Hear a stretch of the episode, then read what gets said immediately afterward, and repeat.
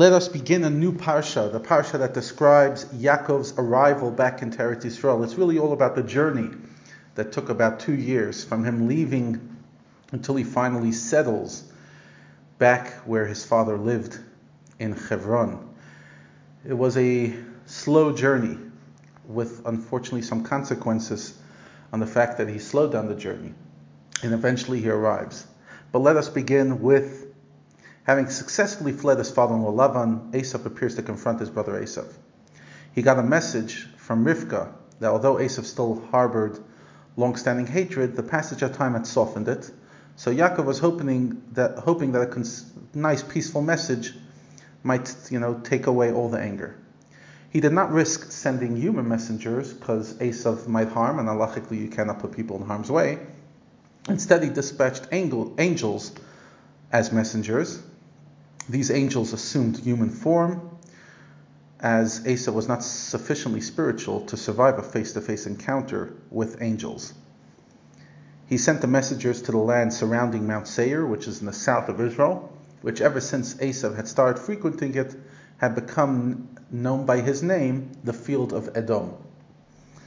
He instructed, Yaakov instructed the angels as follows This is what you should say to my master Esav. So said your servant Yaakov.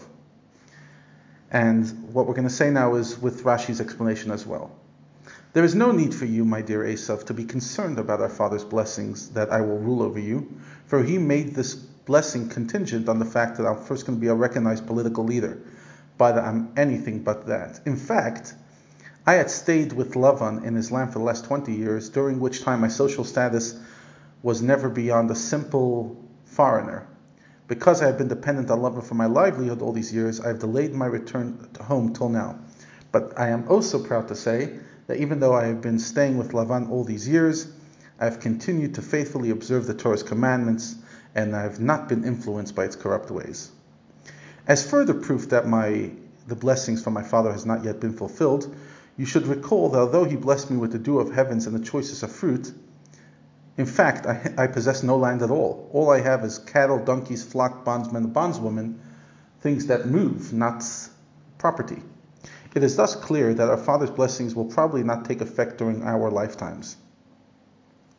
Since we can therefore live in peace, I'm sending word to you, my master, that I'm coming in a spirit of friendship in order to gain favor in your eyes. The angels approach Esav as Yaakov commanded them and delivered the message. The angels then returned to Yaakov saying, We came to Esav who you had hoped would be willing and ready to relate to you like a brother. Mm-mm. He did not show any brotherly love.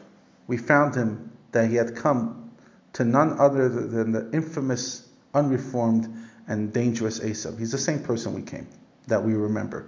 In response to our announcement of your arrival, he himself has set out and is heading towards you with 400 armed men. Yaakov was very frightened on the prospect that he might be killed and distressed that he might have to kill others. And therefore, he decided to do a three pronged strategy. In this order A, to prepare for battle, B, to pray for Hashem to remove the need for battle or to grant victory, and C, to prepare a gift, appeasement gift to Esav. Since he intended to rely mainly on his prayers, it would have been logical to do it first.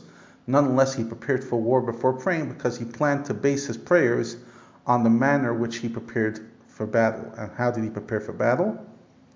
By dividing the people who were with him, along with his flocks, cattle, and camels, into two camps. One camp comprising his servants and possessions, and the second comprising himself and his family.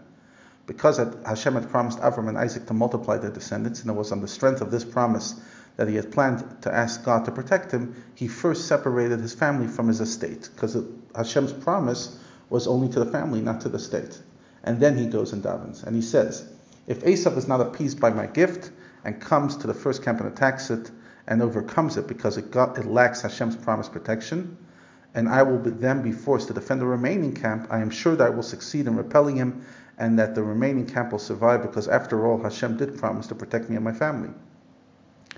Having prepared for battle in a way that reflected the divine promise he planned to invoke, he was now ready to approach Hashem in prayer. Yaakov says to God, When you appeared to me at Bethel, remember at the beginning of last week's Parsha, and identified you, yourself as God of my forebearer Avram and God of my father Isaac. You promised to protect me wherever I go. When you appeared to me in Padan Aram, that was at the end of the 20 years, when you told me to leave, and identified yourself simply as God, you said to me, Return to your land and your birthplace, and I will make things go well with you. And now I need your blessings. I must invoke these promises.